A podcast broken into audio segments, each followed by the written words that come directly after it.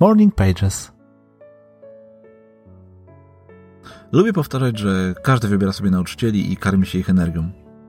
A wyboru łatwo dokonać, włączając telewizję, wybierając stację radiową, czytając gazetę czy odbierając telefon.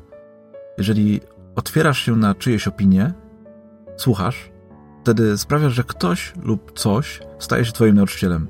Przekazuje ci swoje troski i zmartwienia, zwycięstwa, karmi cię swoimi sukcesami, ale i obawami.